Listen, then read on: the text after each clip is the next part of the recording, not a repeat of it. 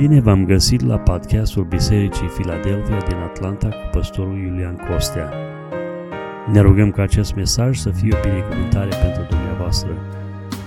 Mesaje noi vor fi postate în fiecare miercuri. Dumnezeu să vă binecuvinteze!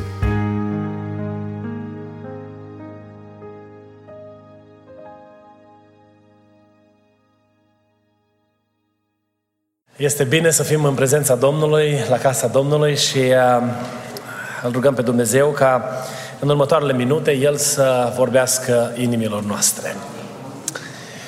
Uh, vă spuneam în, uh, într-una din duminicile precedente despre o provocare pe care am primit-o din partea Domnului de a vorbi despre această realitate din viața bisericii și anume chemarea de a sta în picioare în fața așa zisului declin uh, pe care oamenii îl asociază cu diversele grupuri religioase. Să știți că uh, faptul că într-o anumită comunitate uh, grupul de credincioși sau grupul de persoane care se adună sub numele de biserică locală este în scădere sau este în declin, asta nu face ca biserica Domnului să fie în declin. Despre Biserica Domnului, Domnul Iisus Hristos a zis în Evanghelia după Matei, în capitolul 16, că eu voi zidi biserica mea și porțile locuinței morților nu vor birui. E drept că titlul de membru în Biserica Domnului Iisus Hristos uh, se obține în perioada în care trăim astăzi uh, aproape gratuit. Sunt anumiți predicatori, cum exprimam înaintea dumneavoastră în mai multe ocazii, care vorbesc cu atâta ușurătate despre uh, realitatea transformării spirituale și vin și spun, repetă după mine cuvintele astea. Doamne Iisuse, Doamne Iisuse, te recunosc, te recunosc, ca Domn și Mântuitor, ca Domn și Mântuitor, te invit în viața mea, amin. Dacă o repeta rugăciunea asta, gata, ești membru, ești credincios în împărăția cerurilor. Când, de fapt, uh, Domnul Iisus Hristos le spunea ucenicilor categoric că dacă vrea cineva să mă urmeze, trebuie să facă ceva să se lepede de sine prima dată, adică tot ceea ce înseamnă eu, fire pă- pământească, să fie răstignit, să-și ia crucea și să mă urmeze. Și de atunci începe apartenența noastră la poporul lui Dumnezeu. Dorința mea este ca toți oamenii care se adună la oaltă și au parte de binecuvântarea propovăduirii cuvântului și închinare înaintea lui Dumnezeu să facă parte din Biserica Domnului. Și mă rog Domnului ca noi toți să facem parte din Biserica Domnului, că Biserica Domnului nu va merge niciodată în declin. Este biserica care îl va aștepta pe mirele ei iubit, despre care cuvântul lui Dumnezeu ne spune că la sunetul trâmbiței se va întâlni pe norii cerului cu Domnul Isus Hristos, lăudat să fie numele Domnului. O parte din ei vor fi în viață, dar cei mai mulți vor fi adormit.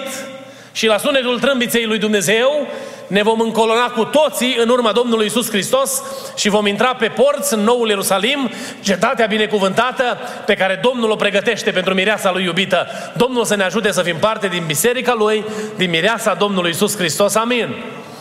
E bine, pentru noi trebuie să existe o preocupare continuă să rămânem parte din biserica Domnului. Noi am devenit parte din biserica Lui prin împăcarea cu Hristos și renunțarea la faptele vechi, dar noi trebuie să avem o preocupare constantă să rămânem parte din Biserica Domnului. Vi-am citit un pasaj, nu știu la ce v-ați gândit când l-ați auzit citindu-se, pentru că e un pasaj aspru, în care Apostolul Pavel vorbește unei comunități de credincioși. Uh, nu știu cum uh, am reacționat noi astăzi dacă m-aș ridica eu ca pastor al dumneavoastră și să vă spun așa, pe șleau, cuvinte așa, ca, ca și cum a spus Apostolul Pavel Galatenilor. Zice, mă, omule, ce ai pățit, nu? Te uitați, stai, stai, stai. De unde sunt toate astea?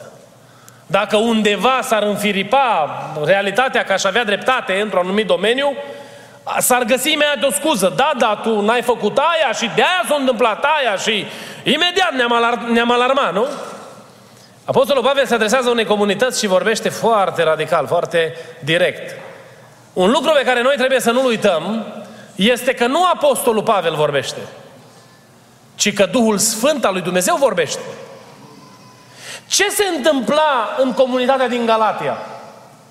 Care erau problemele care ei se confruntau? Biserica aceasta a fost o biserică care, după propovăduirea Apostolului Pavel, a ajuns să fie vizitată de oameni care propovăduiau o altă evanghelie. Și dacă citiți la începutul epistolei, Apostolul Pavel vine și le spune chiar un înger din ceruri. Dacă ar veni să vă spună altceva, să nu-l primiți. Să nu-l primiți. Pentru că Evanghelia pe care voi ați auzit-o propovăduită este Evanghelia Domnului Isus Hristos. Și despre care el spunea corintenilor că ea va duce mântuirea. Dacă o țineți așa cum ați primit-o, așa cum ați avut parte de descoperirea ei. Știți care este esența Evangheliei și este nevoie să ne aducem mereu aminte de lucrul acesta. Esența Evangheliei este că Isus Hristos este Fiul lui Dumnezeu, după Scripturi, așa cum a fost vorbit în Vechiul Testament. În 1 Corinteni, capitolul 15, Apostolul Pavel ne spune lucrul acesta. Că a murit, iar a treia zi, a murit tot după Scripturi, iar a treia zi a înviat dintre cei morți și de la dreapta lui Dumnezeu. Asta este Evanghelia. Mesajul acesta este mesajul care revoluționează viața noastră și care are putere de transformare. Pentru că Isus Hristos, Fiul lui Dumnezeu, a venit în lumea noastră să moară pentru noi și păcatele noastre, că El a, a, a înviat dintre cei morți și de la dreapta lui Dumnezeu și că noi am avut parte de descoperirea Lui. Asta spune Apostolul Pavel. Adică experiența morții și învierii Domnului Isus Hristos are o dimensiune personală în umblarea noastră de fiecare zi. Noi am fost transformați prin puterea învierii Domnului Isus Hristos. O expresie folosită în Galatene, aduși la viață împreună cu Hristos, lăudat să fie numele Lui. Uh, Apostolul se adresează acestei comunități care a fost buciumată de învățăturile false S-au născut printre ei sau au venit printre ei iudaizatorii. Cine erau ăștia? Erau niște învățători evrei care spuneau că condiția pentru a fi un bun creștin este să fii evreu întâi. Și a ademenit pe mulți să practice circumcizia, tăierea împrejur, spunând că nu e posibilă mântuirea dacă nu ai această experiență a adopției oarecum în poporul lui Dumnezeu prin prozelitism. Și Apostolul Pavel vine și spune că Evangheliei nu-i poate fi adăugat nimic. Hristos și atât. Um, la temelia împăcării noastre cu Dumnezeu stă moartea și învierea Domnului Isus Hristos. Faptele pe care noi le facem sunt uh, uh, uh, următoare sau sunt un rezultat al împăcării noastre cu Dumnezeu. Ele nu stau la temelia împăcării noastre cu Dumnezeu. Deci noi nu avem merit bazat pe faptele pe care le facem în împăcarea noastră cu Dumnezeu. Ci noi facem fapte că suntem datori, fraților. Hristos a murit pentru noi și noi avem datoria, obligația înaintea lui Dumnezeu să trăim pentru gloria și slava lui Dumnezeu.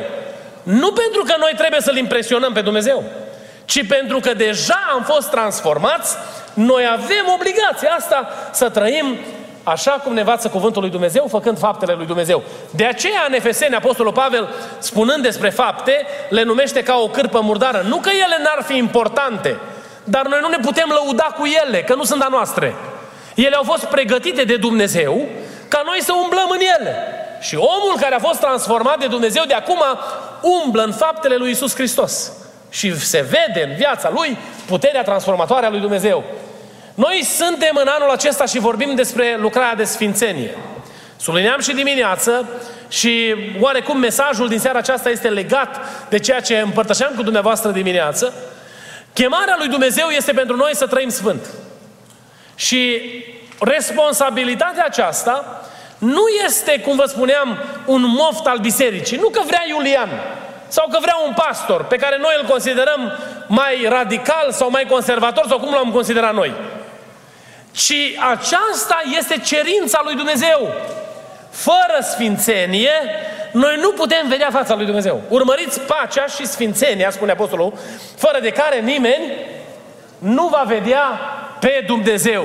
Și Domnul să ne ajute pe toți să avem preocuparea continuă de a căuta fața lui Dumnezeu prin pace și sfințenie. Apostolul, când vorbește acestei biserici, el se adresează instabilităților, că se schimbau. Au început dintr-o dată să-și îndrepte inima după învățături care au început să șuiere printre ei. Și îi mustră. Îi mustră până într-acolo încât își exprimă dezamăgirea și spune am uneori frământarea dacă nu cumva m-am luptat degeaba. Dacă nu cumva m-am ostenit degeaba. Pentru că vă văd instabilitatea. Însă, în versetul 19, el prezintă soluția la instabilitate. Și știți care este soluția la instabilitate? Hristos să ia chip în noi. Asta este soluția lui Dumnezeu. El spune aici, uh, și mai citesc o dată din Galaten, capitolul 4, versetul 19, el spune că pentru ei, ca biserică, el simte uh, uh, durerile nașterii, pentru că ei s-au format ca și comunitate în urma propovăduirii pe care el a adus-o din partea Duhului Sfânt. Și le spune în versetul 19, copilașii mei, pentru care iarăși simt durerile nașterii. Până când? Până ce va lua Hristos chip în voi. Apostolul Pavel a știut că în momentul în care Hristos ia chip în indivizii care formează comunitatea credincioșilor, problema instabilității, nesiguranței, schimbărilor fără rost este rezolvată. De câte ori nu ne-am găsit și noi, pentru că e ușor să vorbim despre alții care se schimbă și odată sunt credincioși, odată pleacă în lume și să ni se pară că, oh, noi nu ne încadrăm în categoria aia. Dar de câte ori nu ne-am rugat Domnului și am spus Domnului, Doamne, ai uitat de mine. Păi cum să uite Dumnezeu de tine? Dacă El ți-a promis în Scriptură că nici de cum n-am să te las cu niciun chip, nu te voi părăsi. Crezi că și-au schimbat poziția? Și nu vă spun numai dumneavoastră, îmi spun mie și tuturor. Pentru că noi toți suntem ispitiți în felul acesta. Sau în anumite situații când vine greutatea, îi spunem Domnului că nu-i drept. Nu? Cred că e cea mai grozavă insultă pe care putem să o adresăm lui Dumnezeu. Să-i spunem că nu-i drept. Când în el nu există umbră de mutare. Când dreptatea lui strălucește. Când puterea lui a fost descoperită și nu este nimeni pe fața pământului care să poată să-l arate cu degetul, pentru că El este singurul care este drept și de săvârșit binecuvântat să fie numele Lui. Dar în momentele noastre de greutăți și de provocări, punem uneori sub semnul întrebării dreptatea lui Dumnezeu. Ne uităm și vedem că ploaie și peste cei buni și peste cei răi. Și spunem că nu-i drept, nu? Că ar trebui să ploaie numai peste ea buni. Dar vine ploaia lui Dumnezeu. Sau ne uităm cu jind, adică cu gelozie la oamenii răi și vedem că le merge bine și ni se pare uneori că, domne, nu-i corect, nu? Păi eu care trăiesc sfânt și curat înaintea Domnului, mie să meargă greu și rău și unuia care trăiește în păcat și de străbălare să-i meargă ușor? Să nu uităm că coordonatele după care se evaluează viața pe pământul acesta sunt dreptatea și neprihănirea lui Dumnezeu. Și Dumnezeu ne cheamă să înțelegem menirea vieții acesteia. Menirea vieții acesteia nu este ca aici să ne meargă bine și să avem vieți grozave cu tot felul de realizări din punct de vedere material sau social, ci obiectivul pe care îl are Dumnezeu pentru noi este să ne pregătim pentru împărăția lui Dumnezeu. De aia trăim. Noi trăim în lumea asta cu scopul de a ne prezenta într-o zi înaintea lui Dumnezeu. Și ne dă Dumnezeu șansa umblării în ascultare de El ca să putem să moștenim cerul împreună cu Domnul Isus Hristos. Lăuda să fie numele Lui. Celelalte, spunea Apostolul Pavel, cunoștința cum o să o cădea el? Cunoștința asta care se dobândește prin, multă, prin mult studiu. Posesiunile materiale sau poziția în grupurile religioase, cum le socotea? Le socotesc toate ca pe un Gunoi, spuneți și dumneavoastră, că știți. Față când mă uit la prețul acesta glorios și binecuvântat al cunoașterii lui Hristos, Domnul slăvit și binecuvântat să fie numele Lui. Iubiții mei, frați și surori, stabilitatea noastră este garantată de asemănarea noastră cu Hristos. Foarte pe scurt, și probabil că am să revin la mesajul acesta, în uh, ceea ce privește asemănarea noastră cu Domnul Isus Hristos, dacă ni s-ar face și nouă un portret cum s-a făcut misionarului de care vă spuneam dimineață, s-ar putea spune despre noi că ne asemănăm cu Domnul Isus? Așa poate pe la biserică, dacă ni s-ar face portretul și am angaja un pictor, s-ar uita la noi și ar zice, mă, dar dacă a trebuit soțul sau soția să ne deseneze portretul, ar putea spune despre noi că suntem asemenea lui Hristos? Eu spun asta întâi mie, nu dumneavoastră. Și apoi nouă tuturor. Dacă cei din cercul apropiat ne-ar face portretul, ar spune despre noi că semănăm atât de bine cu Hristos, încât e foarte ușor să-L confunzi. Asemenea lui Hristos. Acesta este obiectivul pentru care noi trăim. Domnul Hristos ne-a arătat prin modul în care a trăit în lumea aceasta cum se trăiește curat, sfânt într-o lume infectată, mizerabilă și plină de păcat. Primul lucru pe care ne-a învățat Domnul Isus Hristos este că viața pe care o trăim în lumea aceasta trebuie să fie o viață curată, sfântă, pură, o viață de puritate. Apostolul scria despre el că în el nu s-a găsit păcat. Știți că și despre noi se poate spune asta? Și îmi veți spune, oh, Iulian, stai că exagerez. Nu exagerez. Că noi, prin împăcarea cu Hristos, putem să fim iertați de păcatele noastre. Și umblând într-o relație strânsă cu Hristos, putem să fim absolviți de vina păcatului. Și putem să trăim sfânt pentru Dumnezeu. Sfințenia aceasta e drept că în anumite circumstanțe ale vieții, când ne uităm, ni se pare de nerealizat. Spune, domne, e imposibil. Eu duc aminte că eram în România și vorbeam cu cineva care avea o afacere acolo și îmi spunea, Iulian, în România n-ai cum să fii corect. N-ai cum să ai business-ul tău și să fii corect. Nu ai cum. Și am spus, păi este o soluție. Să n-ai business. Dacă cu business nu se poate corect, pentru că tu ai obiectivul de a trăi curat înaintea lui Dumnezeu, e soluția. Și soluția e simplă. Noi când ne uităm și facem evaluarea vieții, ne evaluăm contextual și circumstanțial.